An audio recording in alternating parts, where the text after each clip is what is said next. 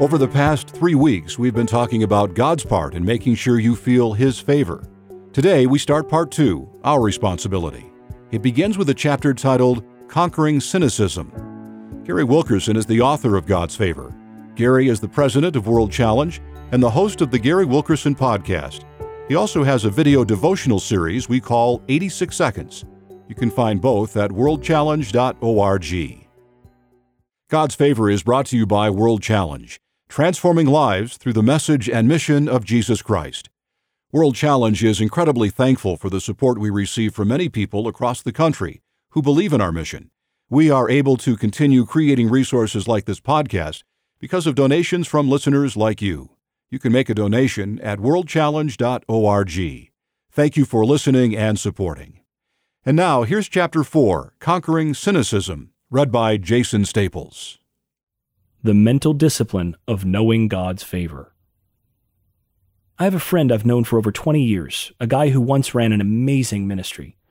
When he started out, people came to Christ wherever he preached. Doors opened quickly for him to speak around the country, and as his outreach grew, Christians saw his impact for the gospel. Suddenly, people were lining up to give generously toward his work. Eventually, my friend was able to buy an office building for the growing support staff he needed. God was clearly blessing what this friend did, and we all rejoiced to see his tremendous impact for the gospel.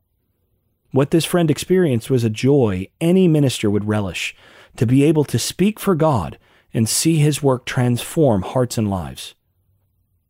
Then, at some point, the ministry stalled for no clear reason. My friend got fewer and fewer invitations to speak. The people who supported him began to drop off. Eventually, he had to lay off staff members and cut back his outreach and the more he prayed about the obstacles he faced, the less his prayers seemed to be answered. We all have to realize that any blessed work we're handed is always God's, never ours. Whether or not you serve God in a formal ministry, any servant of His has to acknowledge up front that the Lord builds and the Lord brings down. It's His work, not mine. I have to be faithful to do what He puts in front of me, no matter how small or large. He is the force behind it all. I'm sad to say this wasn't the attitude of my friend. His disappointment over the loss of his ministry was so heavy he couldn't get past it. A seed of bitterness took root, and the shift in him was clear to everybody. I saw the changes in him every time we met. All of his talk about God was negative, and he made cutting remarks about people. It was so uncharacteristic that I had a hard time believing this was the same friend. He once believed God for great things and saw them come to pass. Now he quickly shut down any mention of God. No matter how much grace I showed him, he was committed to cynicism. He eventually became very hard to be around. There's no other way to put it. My friend's faith trajectory was dark. He had moved away from faith, confidence, and boldness to fear, cowardice, and withdrawal. He went from believing God for great things to not believing Him for anything at all. Finally, he was so discouraged and beaten down by his losses that he left ministry altogether. Maybe you know people like my friend. They used to be hopeful, forward looking, generous toward others, trusting of God's sovereignty. But something in their lives took a turn, and suddenly they became negative. They're not just down on themselves, but eager to spread discouragement to others. If you tell them how God has blessed someone, they react with an array of negative answers. Sure, but do you know the other part of the story? He hasn't taken his hard knocks yet. If you're serious about God, you end up taking a lot of beatings. The person you're talking about is still immature in their Christian walk. Wait till they run into a brick wall. Then you'll see what they're really made of. We've all had disappointments in life to varying degrees, and it's easy to let our lingering questions turn into seeds of bitterness. Maybe the fiery faith you once had was diminished by a disappointment. Your confidence in God's favor took a hard knock and hasn't recovered. Now, as you look around at others who still seem to enjoy His favor, you feel a growing bitterness start to take root. Friend, you don't have to succumb to that. Thank God His Word gives us powerful examples of people who resisted cynicism. They all faced the same temptations toward bitterness we face today, and by God's powerful grace, they conquered them. The story of Elisha and the widow he helped is a brilliant example of how cynicism can be conquered. Scripture says Elijah received a double portion of God's blessing. This simply means he was a man of unrelenting faith. And he set that faith into action when he met a widow who'd been dealt some of life's cruelest blows.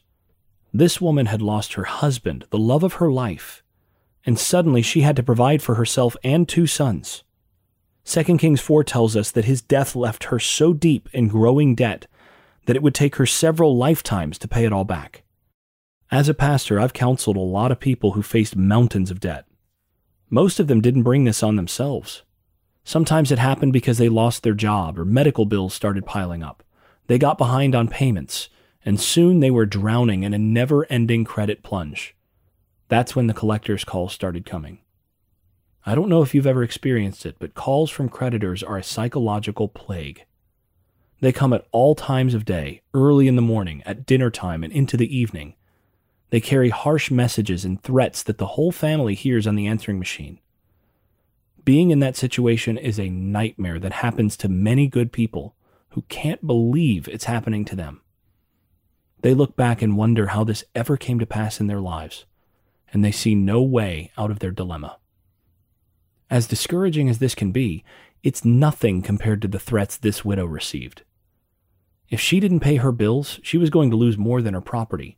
According to the law of the day, her creditors had the right to enslave her sons. Talk about an opportunity for bitterness to take root.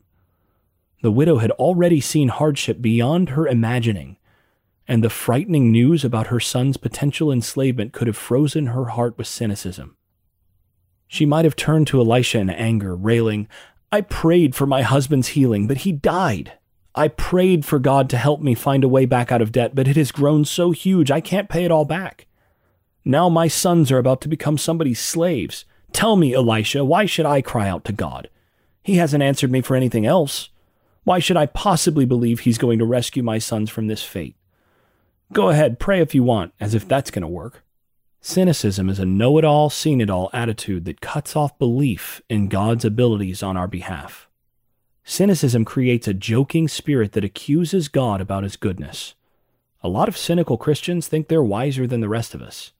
Their attitude conveys a superiority that says, You're just naive. If you knew what I knew, you wouldn't be so hopeful. It's frivolous to say, I believe God is moving in great ways. How can you possibly know whether he's moving at all? We don't know whether the Israelite widow had that kind of cynicism. If she did, Elisha stopped her from any opportunity to express it with his gentle offer to help. He immediately saw that she and her sons were hungry and had no food. Elisha's belief in the Lord's goodness led to an amazing intervention. 2 Kings 4 2 through 4 describes their exchange. What can I do to help you? Elisha asked. Tell me, what do you have in the house? Nothing at all, except a flask of olive oil, she replied. And Elisha said, Borrow as many empty jars as you can from your friends and neighbors. Then go into your house with your sons and shut the door behind you. Pour olive oil from your flask into the jars, setting each one aside when it is filled. Elisha's suggestion may have sounded a little crazy to the widow. Was she really supposed to stockpile empty jars while angry creditors were on their way to take her sons? A cynic would have scoffed at this, saying, Sorry, Elisha. You know what I've been through. Why put me through some crazy exercise? I tell you what, you fill this flask of oil first. Then we'll see about whether I'll go around to my neighbors begging for jars like a madwoman. A remark like that can seem like simply the offhand reaction of a hurting person. But in reality, it's a lot more serious than that. It's an accusation against God's goodness, and it can have terrible consequences. Cynicism shuts all doors to God's work. If we aren't willing to move forward in faith, we cut off any hope for God to move in our lives. Fortunately, that's not what happened here. Elisha's faith evidently stirred this widow because, as the next two verses tell us, she did as she was told. Her sons kept bringing jars to her, and she filled one after another. Soon every container was full to the brim. Bring me another jar, she said to one of her sons. There aren't any more, he told her, and then the olive oil stopped flowing. What a scene! Picture their excitement as the destitute house was suddenly filled with marvelous, miraculous oil. When they realized the great value of what they had, they must have jumped up and down crying, Look at what God can do! Hallelujah, Lord! When the work was finally finished, the widow raced to tell Elisha about the miracle. Elisha's response may seem calm on the page, but this prophet of God had to be overjoyed to tell the widow what God's plan had been all along. When she told the man of God, Elisha, what had happened, he said to her, Now sell the olive oil and pay your debts, and you and your sons can live on what is left over. It was a miraculous intervention. Just like that, the widow's fortunes and her family's fate were changed forever by God's amazing provision. Yet this isn't what the story is about, not entirely. Rather, it's a picture of God's goodness and abundance and his desire to bless us with it. You see, oil is a powerful symbol in Scripture representing the Lord's overflowing blessings. The widow's story is a picture of God's endless, overflowing ability to care for his people in their most troubling crises. Today, because of Jesus, God is present with us even more than with this widow. Christ is our double portion, and he has promised to pour out his Spirit on us, just as he poured oil from heaven to bless this widow. In his goodness, he looks to fill us abundantly with all the faith, confidence, and boldness we need to face any trial. When we find ourselves at our lowest, we are to cling to him in hope. Even a mustard seed of faith is able to bring down a tower of cynicism. God has set an appointed time when He'll move for us, but we can block that movement with cynicism. You may wonder, as I do, what if the widow hadn't gathered up all those jars? Would she have missed out on her miraculous deliverance? Matthew's gospel gives us the answer. Matthew 15:38 says, Jesus did only a few miracles there because of their unbelief. What an astounding statement. The miracles that the Creator, Lord of the universe, performed were fewer than they could have been, all because of the people's unbelief. You can almost see the cynicism dripping from people's words as they dismiss Jesus. Matthew 13, 54 through 57 says, He returned to Nazareth, his hometown. When he taught there in the synagogue, everyone was amazed and said, Where does he get this wisdom and the power to do miracles? Then they scoffed. He's just the carpenter's son, and we know Mary, his mother, and his brothers, James, Joseph, Simon, and Judas. All his sisters live right here among us. Where did he learn all these things? And they were deeply offended and refused to believe in him. This passage makes clear that Jesus is never the problem whenever we face trials. The problem is our cynicism. It also tells us a lot about where the church stands today when it comes to believing the Lord is at work for us. Entire denominations have built their theology around the idea that God isn't active in people's lives, that he doesn't move in the world anymore. If Elisha were to go to them today, these leaders would look at each other, grin, offer a friendly pat on the prophet's shoulder, and say, It all sounds great, Elisha, but that kind of thing doesn't fly here. God worked that way back in the day, but not anymore. Why don't you take your message to the church down the street? We're just fine without it. I don't question these denominations' sincerity or experience. But their theology reduces God's living, breathing word to a mere moral document. They boil it down to a list of do's and don'ts, a guide for living, and they restrict the Holy Spirit to a voice we hear only at the point of our conversion, but not afterward. It denies God's living presence in the world. What a terrible misrepresentation of our loving, compassionate, incarnate God he stands ready to pour on us his oil of abundance at all times.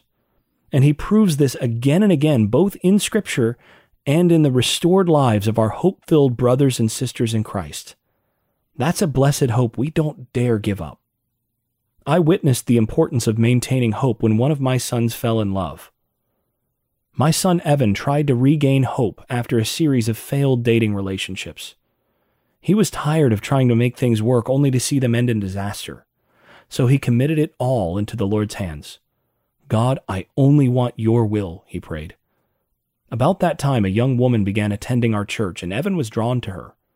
Normally, the pain of a badly bruised heart might have made him hesitant, but having committed his all to God, he trusted that the stirrings might be real and might lead to something good.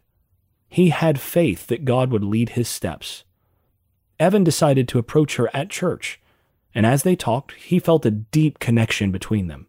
He immediately had feelings for her, and the more they talked, Evan realized he was borderline in love. Shortly after that, Evan learned she was about to take a trip to see her family in New Mexico, where she grew up.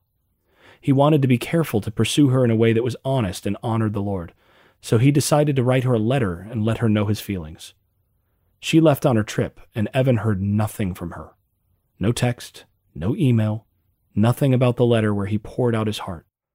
All communication stopped. Evan started to worry. Had he been wrong to write her? With every silent day that passed, the old feelings of hopelessness surfaced. Still, Evan clung to God. He got on his knees again. Lord, this is going nowhere, he prayed. If it isn't your will for us to be together, then don't let her contact me. But if it is your will, I pray that I would hear from her. Before Evan could say Amen, his phone rang. He looked down at the screen, and it was her. Faith surged in Evan's heart. To him, it was a clear answer from a faithful God. My son doesn't believe in setting out fleeces, actions that test God to see whether he'll answer. Evan believed the timing of that call was the Lord telling him, You asked me to be in control of this, and I am. But there were still hurdles ahead. Her communication to Evan was shaky, and she didn't return his feelings. Then Evan saw on Facebook that she was hanging out with an old love interest in her hometown. It shook him, so he called her. It's nothing, she assured him, but the familiar feelings of failure crept in and he lost it. He messaged her on Facebook and it was harsh. I don't want to see you again, he wrote. Evan was broken hearted, and he projected all his past experiences onto her. It didn't take him long to realize what he did was wrong, but the damage was irreparable. He anguished over it. Then he remembered the timing of the phone call and how God touched him through that. He shook his head at how he was acting now. Lord, this doesn't make sense, he prayed. You kept your promise to me. I made it impossible. But your will makes it possible for us to be together. Eventually, there was another phone call, and the couple talked. I don't believe those things you said, she told him. I think God has something for us. Through it all, even his own failure, Evan trusted that God was faithful. I'm so proud that my son didn't give in to cynicism. Instead, he gave birth to hope that led to true blessing. Some time ago, I officiated at this amazing couple's wedding. A wonderful young woman named Carmen now graces our family. Cynicism is contagious. When God chose Moses to lead his people to freedom, he did several things to build Moses' confidence in the face of that task. He spoke to Moses audibly. He showed him a sign through a burning bush. He gave him the words needed to convince Israel that they would be delivered from Pharaoh. Imagine Moses' excitement at this news. I can picture him rejoicing. After all these years in bondage, God is moving on our behalf. He's about to set us free. So, what happened when Moses delivered the message? Israel's elders scoffed at Moses, saying, Our people have slaved in this iron furnace for over 400 years. We've cried out to God for generations with no answer. Now you say God spoke to you and he's on the move? Sorry, Moses, but how do you expect us to take you seriously? Moses' response was telling. He turned to God and asked, Lord, if my own people don't believe me, how will Pharaoh react? I don't even speak well. I stutter when I talk. You picked the wrong guy for this. He had approached the Israelites with a fired up faith, but now he faltered from doubt because he absorbed the people's cynicism. What a terrible picture of how contagious cynicism can be. It happens in Christian families all the time. If kids don't see their parents believing God, they're tempted to give up believing too. Then, to keep from despairing, they turn to a screen and enter a fantasy world, or to sex or drugs or other addictions. Cynicism is also contagious in churches. When a congregation stops believing God is at work in the world, they turn from an intimate walk with Jesus and start to emphasize works or moralism. Yet all the while, God never stops calling them into the more powerful transformative work of his kingdom. As Proverbs 13:12 says, hope deferred makes the heart sick, but a dream fulfilled is a tree of life. Thank God Moses didn't allow cynicism to stick. Instead, he offered his heart to God in faith that led to one of the most powerful deliverances of a people in world history. God knows your circumstances, and He is for you. Are you willing to move forward in faith to gather up jars for oil? Will you resist the contagion of our time and believe God is good? Will you accept that God's favor never leaves you, no matter how threatening your circumstance or how accusing your thoughts? Join me in prayer to conquer the cynicism threatening so many followers of Jesus. Lord, my faith barely registers anymore. But you have the power to take away my unbelief. Please stop the negative flow of thoughts through my mind. Stop me from using the caustic words I've grown used to saying. Help me to speak kindly and generously, believing in your goodness. I offer my heart to you to remove everything that hinders me. I've been blind to your favor in my life. Please restore my sight to your goodness. I want to see you move mightily again. You've been listening to Chapter 4 of God's Favor, read by Jason Staples. This podcast is brought to you by World Challenge, transforming lives through the message and mission of Jesus Christ. Your support makes a difference. We would not be able to create podcasts like this one without generous listeners like you. Please consider donating to power the mission and make World Challenge resources like this podcast possible. You can make a donation on our website, worldchallenge.org. Next week on God's Favor, taking a stand for Jesus can change things forever. Until then, we hope you're experiencing the life God wants you to have.